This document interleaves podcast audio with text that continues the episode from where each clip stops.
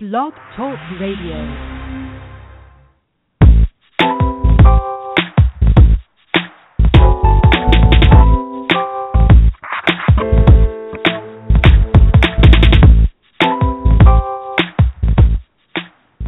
Welcome. You're listening to Perfectly Healthy and Tone Radio with your host, Darren Fatman McDuck. And now, prepare to get fat. Hey, hey, hey, what's cracking? Welcome back to another episode of Perfectly Healthy and Tone Radio, brought to you by I'mTheFatMan.com. Tonight, we have another awesome show. We'll have official stories with Liam Scheff on. Just waiting for Liam to call in, but before he does, uh, just want to give you a few notifications. If you have not joined me on Facebook, please um, join me there. You can look for me as Darren McDuffie. Connect with me as a friend because I still have some space on my friends list. Or you can connect with me on Facebook.com slash I'm the Fat Man. That's my Facebook fan page and you can get the latest updates to the show and also other pertinent health information.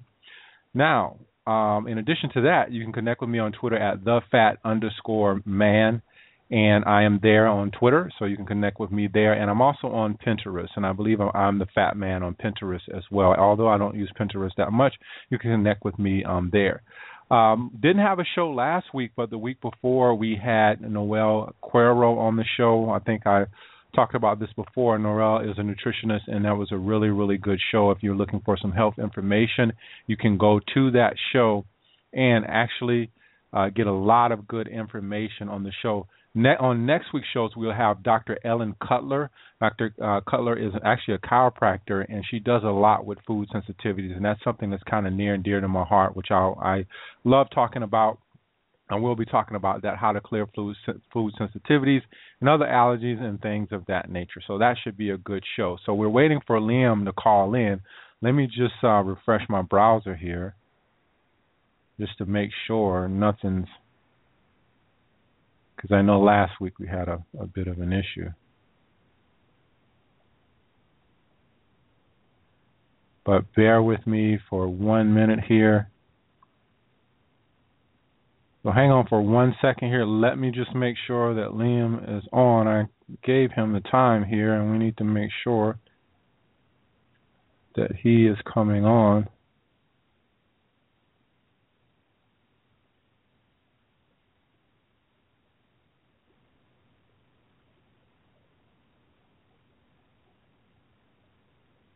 All right, so hold on one second. I'm not sure why um, Liam hasn't called in just yet, but we will see what happens here. I'll give him another couple of minutes. Maybe something came up, and uh, we will get started with the show as soon as I can get him on here.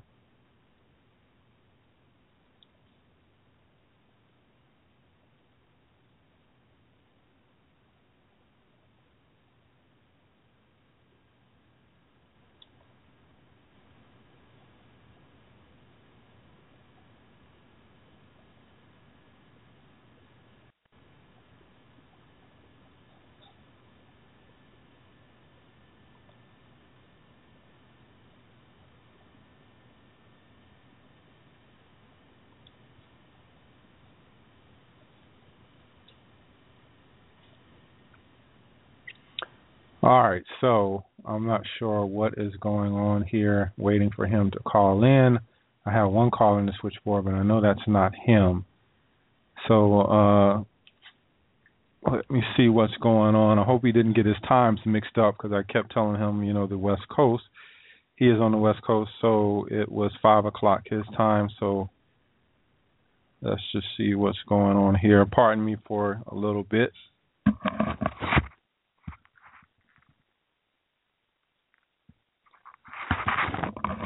Bear with me one second. I'm going to give him a call and see if he's going to come on here, so bear with me.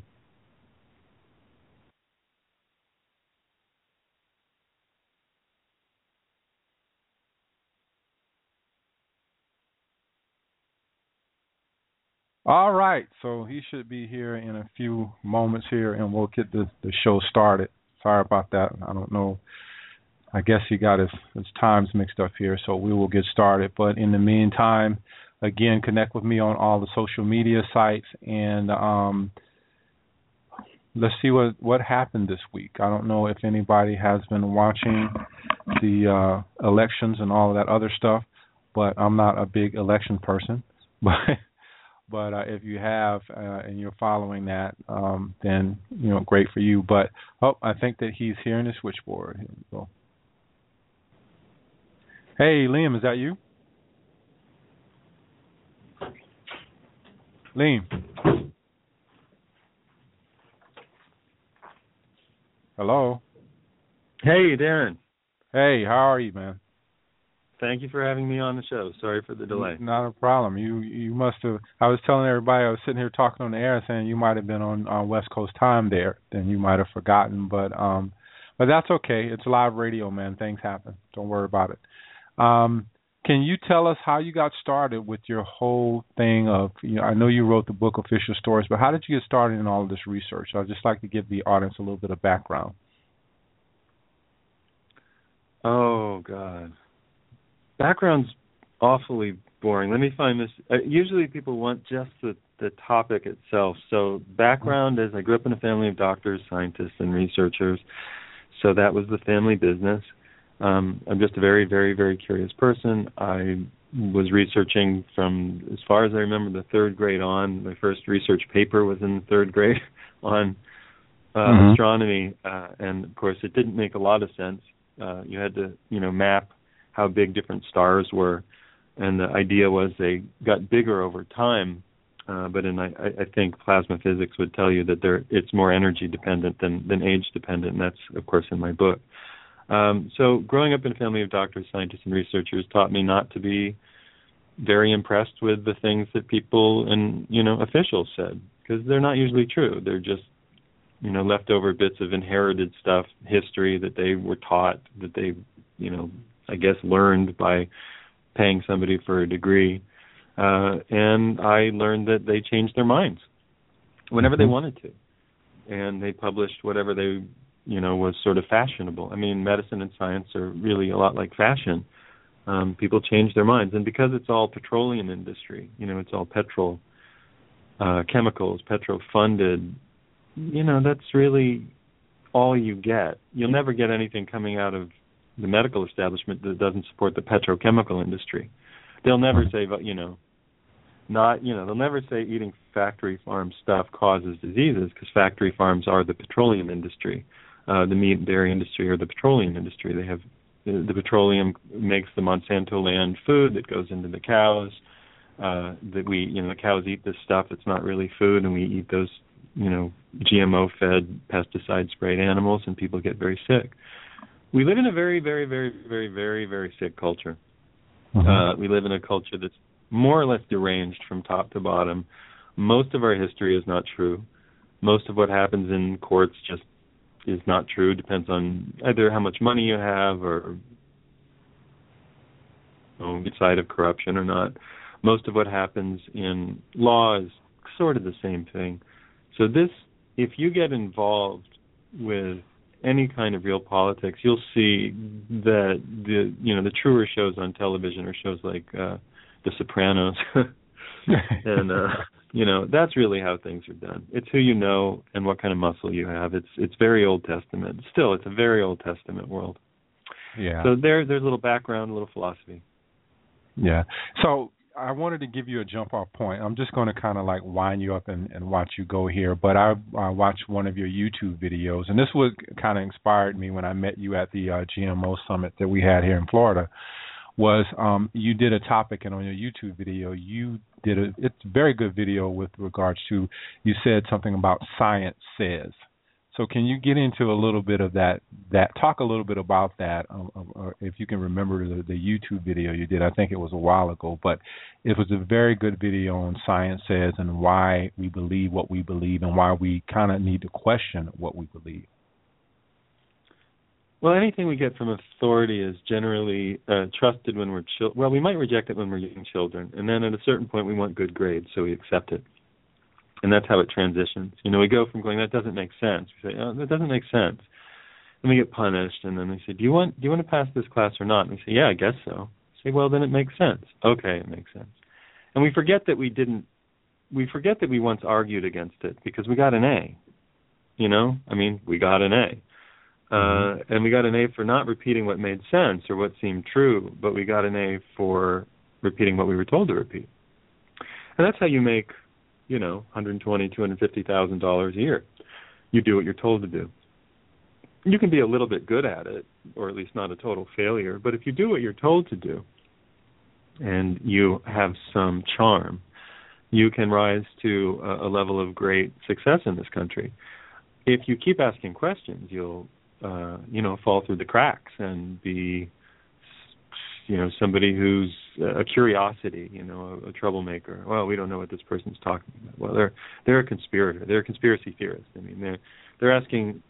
It's good to ask questions, but not too many questions. Uh, you want to talk about science, but it, it it would be the same in religion. It's the same in government. It's the same in court or family law. It's it's always the same whatever comes down through authority, uh, and scientific authority is just the authority of people who took essentially took over the medieval church. There's really no difference. Uh, the people who took over the medieval church after the you know so-called Enlightenment Reformation um, are are people who just were into obscure texts and to believing that they knew more than other people. And, and so, so when scientists talk, we say, "Oh, they're scientists," but we don't really know what that means. Oh, well, they're theologians. Oh, well, they're judges and they're lawyers. Well, they must know what they're talking about. Not really. I mean, they know the limited rules of the little game they play. It doesn't mean they're ethical. It doesn't mean they're honest. It doesn't mean they're genuine. It doesn't mean that their heart's in the right place. Or even if their heart's in the right place, it doesn't mean that their brain is in the right place. It doesn't mean that they've done comparative research.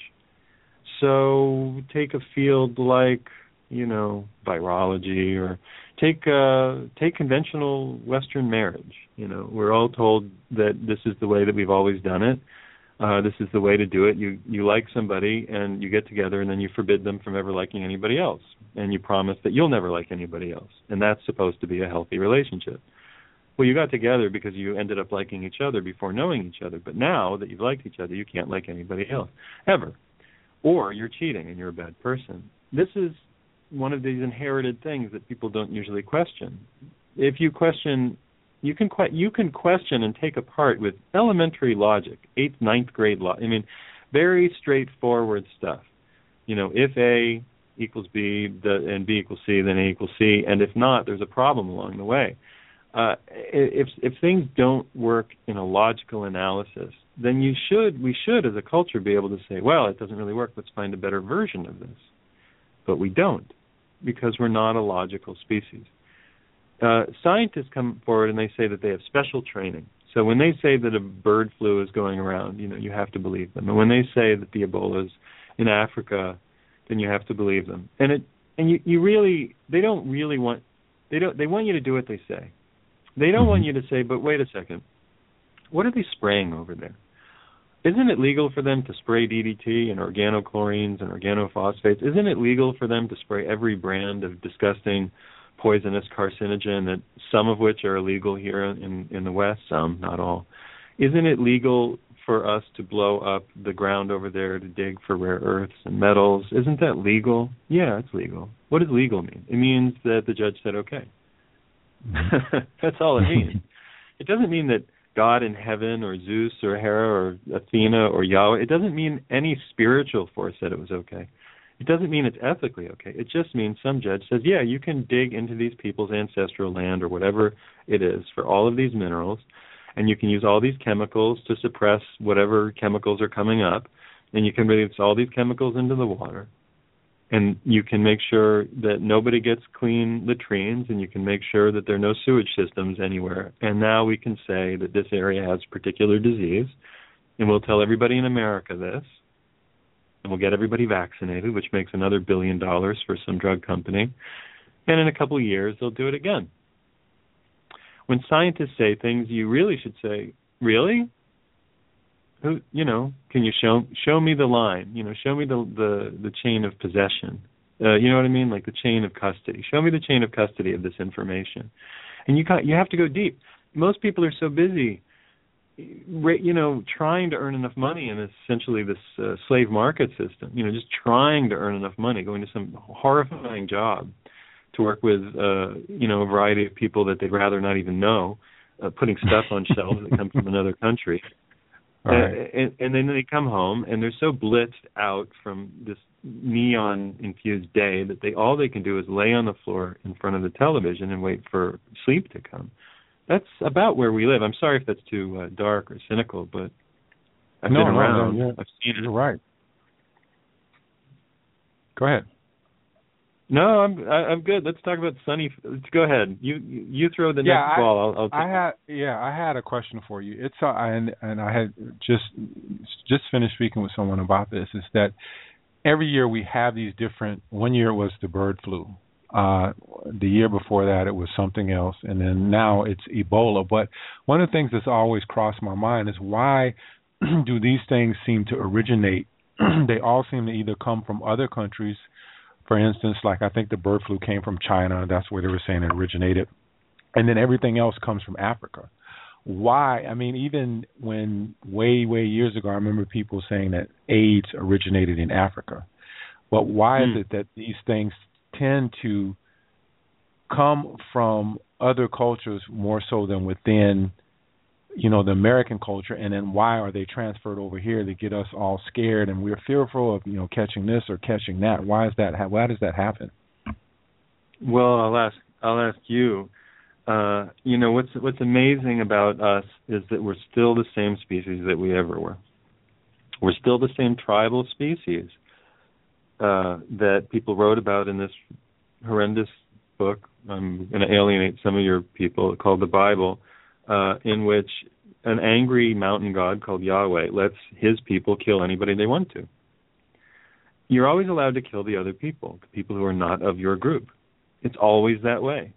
Uh, and the Old Testament, you know, really, uh, a, a lot of old Jewish fairy tales, um, uh, is very clear that their mountain god said, "Yes, you can go kill the Midianites, and you can go kill the, you know, Can- whatever the Benjaminites or the Canaan, whatever the ites were that they had to kill because they weren't exactly like them. They weren't circumcised or, you know, something. And I'm not just picking on Jews or Old Testament. I'm saying that we're as a species. You could look at the Zulu. You can look at Shaka Zulu Mhm. if it's join or die it's always join or die we're we're we we're a very unpleasant animal in some ways uh sometimes we're very loving and sometimes we're very kind um, and maybe some cultures are kinder than others we have a friendly surface in america but we find it very easy to f- find others who aren't here and you know sprayed with as much Monsanto juice as we are, and aren't living in a first world way, uh, and maybe aren't marrying according to our you know our archaic strange marriage customs. We find it very easy to um, condemn them, right? Well, Mhm.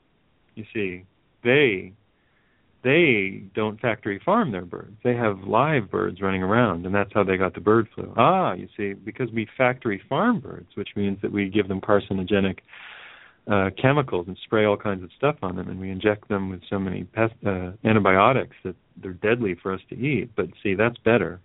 It's better the way that we do it.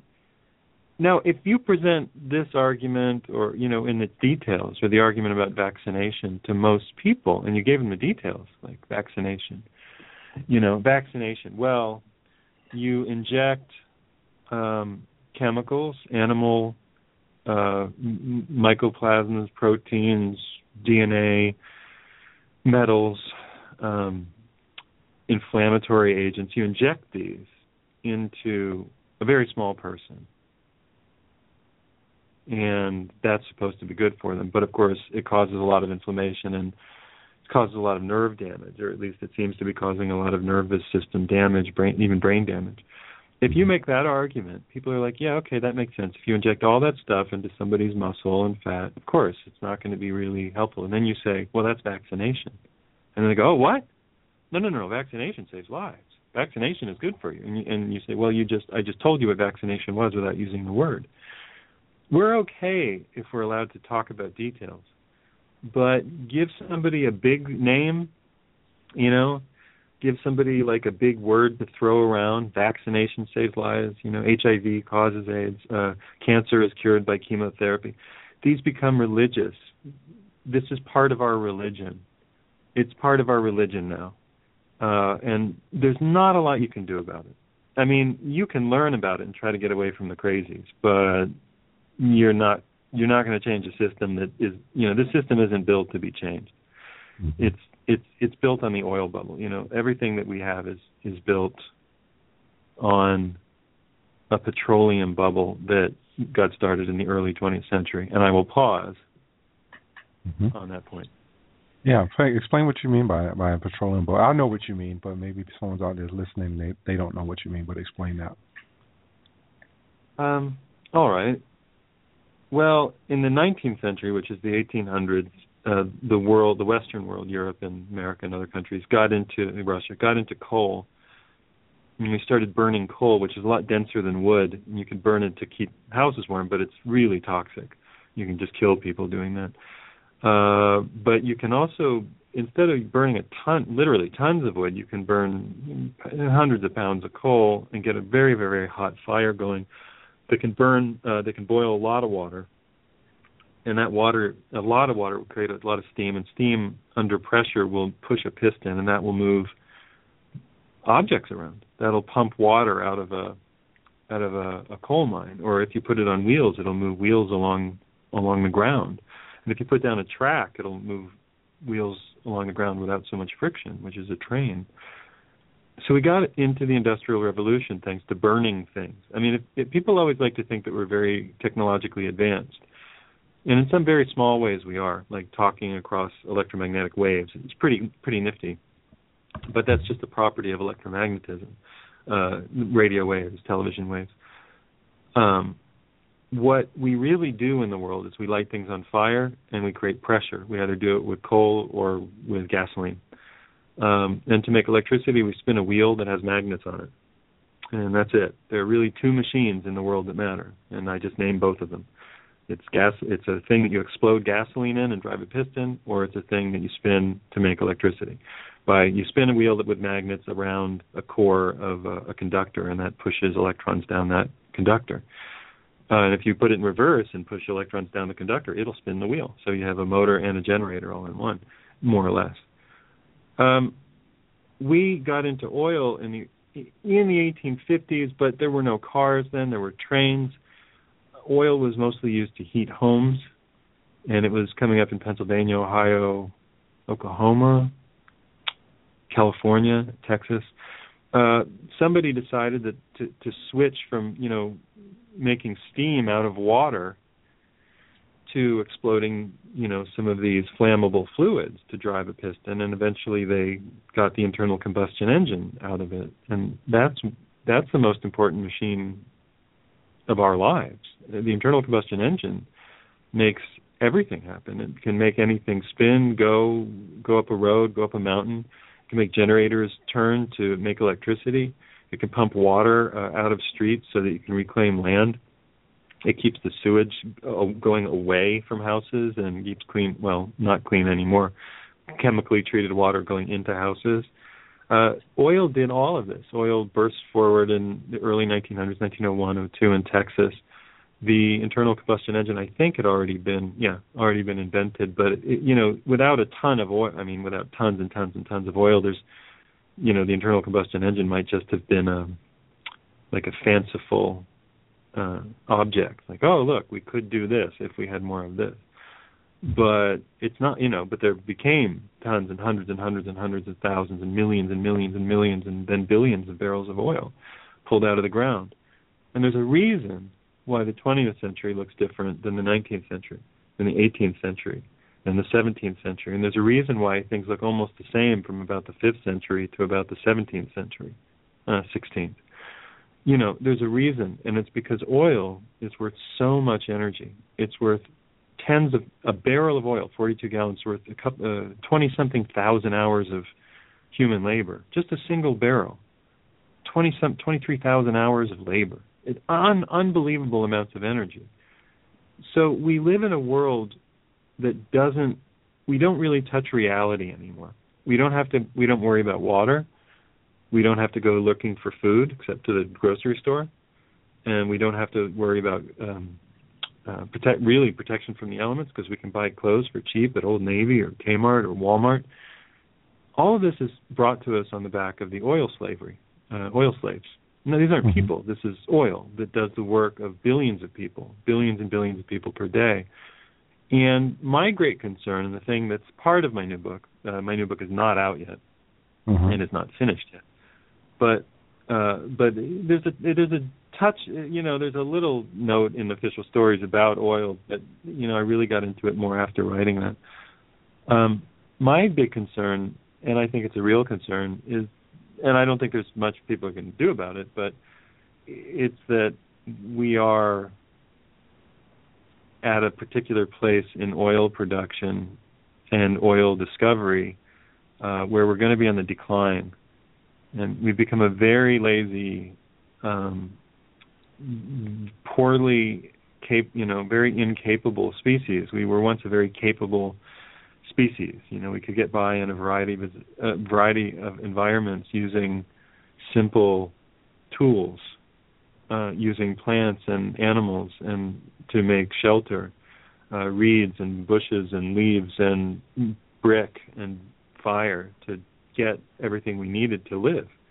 And it might have been a smellier way of life at times, but it was less. In some ways, it was less polluted. But we don't know how to do that anymore and it's very hard to learn that. It's very hard. Uh, you got to separate yourself from the whole world to learn that, and no, it's very hard to do that. So, I think that we're looking at the sort of down the barrel of oil decline, and that that is one of the things that one of the things that motivates me to get into uh, permaculture and gardening and learning how to grow food. Yeah, everybody should learn how to do that. Um, why does it seem like I, I, to me it just seems like I'm not that old, but I remember when you know coming up in my teens in you know 10, 11, 12 years old, it seems like there was so much to look forward to the advances in you know computers and all that stuff. I remember playing with Atari and the ping pong and all of that stuff. You probably do too as well. But it seems like things have kind of taken off. But the more technology we get, it just seems like the more we're moving backwards. And it's like science is beginning to kind of override itself uh, with regards to trying to grow everything too fast. We have, you know, too many vaccines and all this stuff. What are what are your thoughts on that? Are we going backwards, or are we? Is there that illusion that we're moving forward, but we're actually moving backwards, so to speak? Well, I think you made the point as well as I could. Uh, you know, we can we can easily be hypnotized by a few shallow innovations, um, but everything really still runs on the spinning wheel, which is electricity, and the exploding material, which is gasoline. The iPhone is no different. It runs on the spinning wheel, which is electricity. It is dead without electricity. It runs on chemicals that are dragged out of mines in countries that have you know political structures that we usually say are you know incredibly corrupt but when we need their strange metals their you know rare earths we'll we'll buy them um and they're all made by slave labor captive labor essentially in asia uh so if this is our measure of our height the iphone um then we really we haven't achieved as much as we think because that's a, a machine that creates illusions you know just creates make believe on glass um mm-hmm. you know things that aren't really there. Things that aren't there without the electricity and the oil to sort of power them through. It's not like a great poem that you remember. It's not like a a loving embrace from a friend you know that makes you feel better it's just it, if if this is the you know I, I I turned on a movie the other day oh actually that I have to return it was so bad what was it? Uh, it was called it was called X Men, and it was the new X Men movie, right? right? So I'm watching this movie, and in the movie, because the boys, the fanboys who watched the last couple didn't like them, I guess the director gave them everything they wanted. So they sort of pretend I don't know what they did. It, it's like it's like when a movie is bad, and in order to get around it, they invoke time travel. So in this movie, they invoke time travel, and you know that you know there's no you, there's just no tension in a movie that lets you travel in time because if you can travel in time once, you can do it as many times as you want. Look at the Terminator series, right? Who cares? Oh well, I guess they'll just travel in time again, fix it. Star Trek. Well, why don't they just travel in time to before the prop? Right. So we can't really time travel except in our imaginations. But our culture this is something that movies do when they're sort of bankrupt. They go for this flashy thing. And for a minute you're you're okay, oh look, you went backward. But really that means that nothing is at stake and there's no the drama is pretty slack and you might get some action sequences out of it. And as a culture we're a lot like that. We we keep impressing ourselves. We keep going back through this time loop through iPhone one, two, three, four, five, six. And because iPhone 1 was a big deal, iPhone 7 has to be a big deal.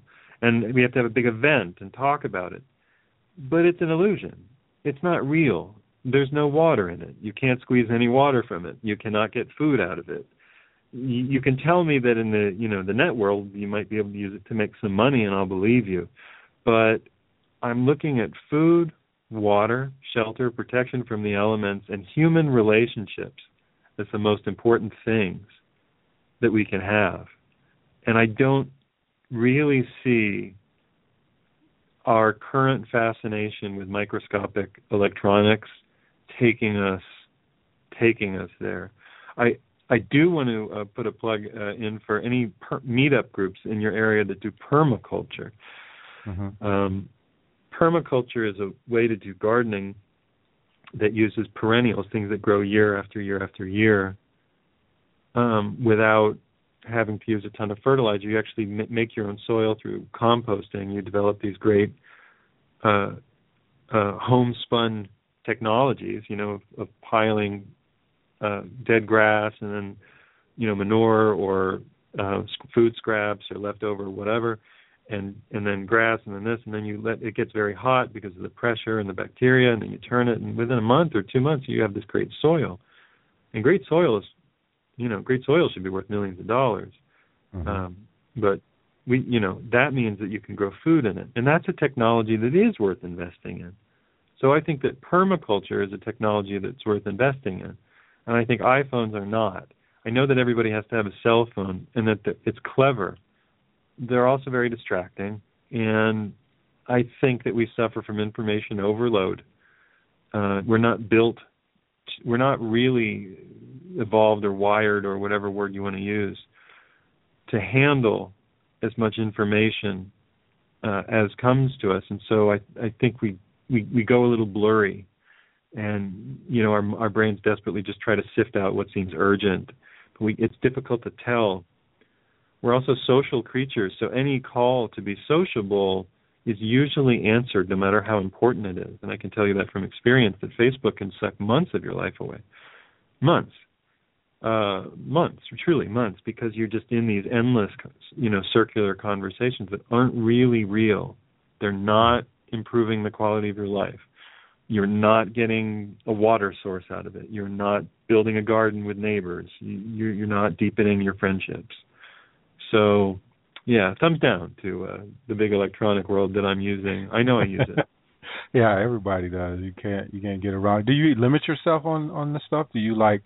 Uh, I know some people say, well, you know what? I only answer my phone when I am alone or something like that. They're out with friends, or they restrict themselves to maybe like 10 to 15 minutes on the internet or something like that. And it may be 30 minutes, not 10 to 15. That goes so quick, but maybe 30 minutes. Do you do any of that type of stuff? Yeah, I've learned I've learned to the, the hard way by not limiting myself and and just getting totally lost in it. Mm-hmm. Just lost, like days going by on in, in long threaded arguments. Now, because I've done a lot of debate, I've done a lot of it online. A lot of that's helped research, but some of it's just been pointless. You know, a lot of it, a lot of it's just been pointless. So I do. I I I I, devalued it. It took me a while you know, it it took me a while to to to to realize that it just didn't have much value. And it's hard because we're we you know, we came around as this this tribal foraging species hundreds of thousands or millions of years. We we we formed these little social real social networks. And when somebody wants to talk with you, you know, you you look over and you see what it is. Mm-hmm but now you have this make believe social network and a computer uh, what they call a bot a program can want to talk to you or somebody you don't know can like or dislike something that you thought might have been cute once 3 days ago and so you're lost in another time loop you know we're just constantly lost in these hysterical science fiction time loops and we're we waste wasting wasting wasting. Not that life is a struggle to create and be incredibly efficient but we're we're not we're not even we're not even really building real friendships you know? We're we're not even having the soothing um you know presence of another human being around us somebody to care about somebody to give a hug to you know? We we don't even have that uh so so yeah i do limit myself to it. Yeah it cha- it's changed a lot. I remember we serious. I'm sorry. Ask me a funny question. No ah, that's okay. We just we just we're just talking.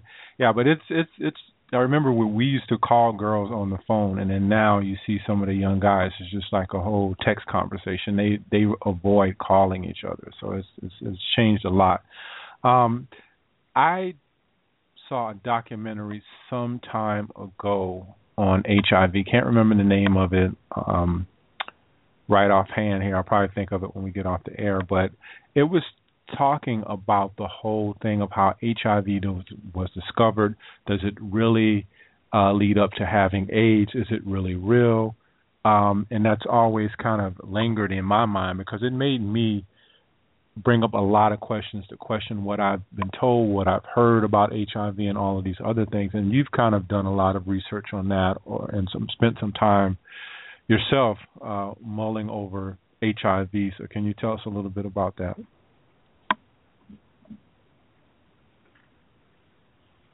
Well, HIV is a religion. Um, it's in my book, by the way, uh, chapter six of my book. Chapter chapter five will warm you up to it. To it, it's about vaccines. Uh, uh-huh. Chapter nine is about Big Bang, which is a fiction. Um, see, seven is about Shakespeare. Six is the HIV chapter. Anyway, official story is up there on Amazon. And I think that the explanation that I, the, at least the argument that I put forward in the book is the best one I can make, and it is that this is functionally a religion. You give somebody a test. The test is not accurate. The test comes up positive for a lot of things in the medical literature and in people. Uh, and then you take drugs, and the drugs are very, very, very poisonous, and they will kill you. And I really don't know how to thread the needle any more simply than that. That's what happens. Mm-hmm. Um, you know, people got sick in the 70s who were doing a ton of drugs. They were destroying their intestines and their bowels with uh, strong antibiotics, with uh, lubricants that contain benzene. They got very sick. They were doing carcinogenic drugs called poppers. They got even sicker. They went into the hospital. They were given even more antibiotics. They died. People want to blame things like you know viruses because as a as a friend as a friend of mine said um, years ago, you can't sue. If you blame a virus and you're wrong, you know you can't sue a virus. But if it's really the chemical industry, the pharmaceutical, drug, petro industry, and it's all of these things that are going into us that are creating this mass onslaught, you could get it in your mind to protest or to sue. But if you blame a ghost, functionally a ghost, like something you can't see. Only the very special people tell you have. Only they have the cure for it. It's very medieval. If you blame that, people will get very involved with it. You know, it's it really is a religion. People will get very involved with the thought that there's something in them that they can't see, which is a very old religious thought.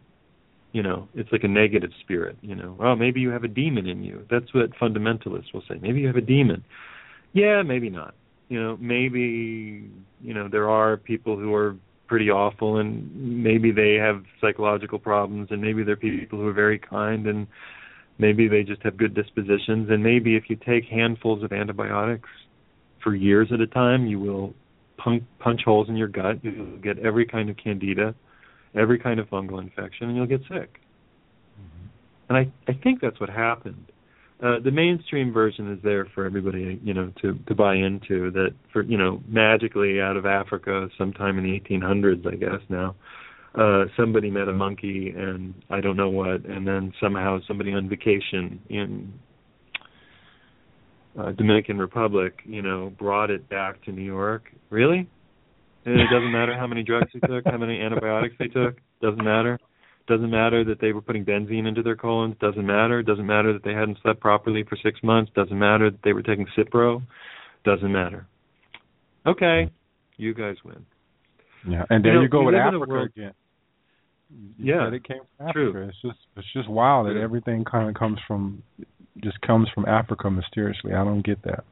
because it's a because it's a it's a black box to us. It's a mystery. Most Americans don't read about Africa. We don't know about Africa. We don't know the history of Africa. We don't know King Leopold. We don't know the Central African Republic. We don't know Idi Amin. We don't know Uganda. You know, we don't know um, apartheid. We don't know uh, the the police state that was uh, uh, erected in in South Africa. We don't know the Bantustans, the Tinshak towns. We don't, you know, we just don't know. And if you dropped us there, we'd have all the diseases that people have there because they're poverty. That's what they are. They're they're deadly poverty. And we will find out again. We used to have a lot of those diseases here before we put in we, you know, the Army Corps of Engineers and in different localities and cities put in plumbing. But we can get those sicknesses again. We can have mysterious hemorrhagic fever again. We have tropics in this country. We have New Orleans and Florida and Georgia. We have all we we can be that sick. It's not a big mystery. I mean, the tropics are are horrible, deadly places to get sick. They're full of millions of kinds of biting, or at least hundreds of thousands of kind of biting parasitic nightmares. You know, Mm-hmm. it's one of the things about the world that we don't we don't remember. Yep. Um, let's talk about the pharmaceutical industry. I come from that industry. I, I got out a couple of years ago when my mom got sick, and I'm glad I got out and found out what I found out about the industry. But it, since being out since 2002, I'm seeing a lot of uh, places where, uh, for instance, like Glax, GlaxoSmithKline got fined several millions of dollars for promoting drugs that weren't really the uh, weren't really promoting drugs to doctors that weren't really um, things that they should have been promoted for. I think, uh, and then you see other things uh, uh, as well coming about pharmaceutical companies. But why do we keep giving pharmaceutical uh, companies chances? And why do people believe that these drugs are going to do something for them, which in actuality they may but then again you go down a deeper rabbit hole and it's not really helping them. What's what's your take on, on pharmaceutical companies? Well, um, this flew by, and this will have to be my parting shot. And I'm, I'm happy to come back if if you if you want. Um, Yeah, the reason sure. why it the, the reason why is because we live in the petroleum bubble, and pharmaceuticals are what comes out of the petroleum industry. We we used to live different and often, I'd say, often harder lives. Um, there were periods of real hardship in agriculture, having to make the land produce enough food for everybody. Sometimes in some places it was pretty easy. Uh, a lot of the the mid tropics, you know, places that get a lot of sun and rain, if they're not bedeviled by monsoons and typhoons, you can get a lot of food out of a little bit of land. But human beings have decided for some reason to be adventurous and try to live everywhere in the world. Um, and life can be challenging to eke out. Actually, it is. If you have to do it all by by hand or spear, or even by uh, till or scythe or any other means of planting. So when the, when farming, I mean, we've only we had a garden when I was a kid. My grandmother had a garden. Before that, those are for show. But before that, in my grandmother's mother's generation, gardens were for food, and in my grandmother's grandmother's generation, they were for real food. Like you produced a lot of food at home, and you might go to the provisions store to get things that were grown by larger farms, like big bushels of wheat, or some of the plants you didn't grow, or fat. Uh, if you lived in an area that didn't have any seeds, uh, like you know, fat fatty seeds fat producing seeds. So it's been like a vacation. You know, most of the 20th century, it's been sort of this vacation where things got easier and easier. And we had to do less and less to get food.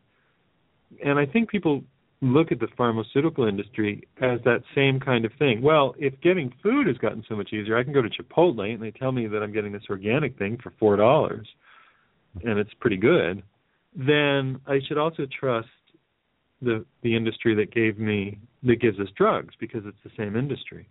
And whatever, however organic Chipotle is, it's the same industry. You know, everything modern exists because of oil, petroleum, either farming it or wrapping it or heating it or bringing it and drugs are literally petroleum byproducts. You know, they're literally, you know, petrochemical products.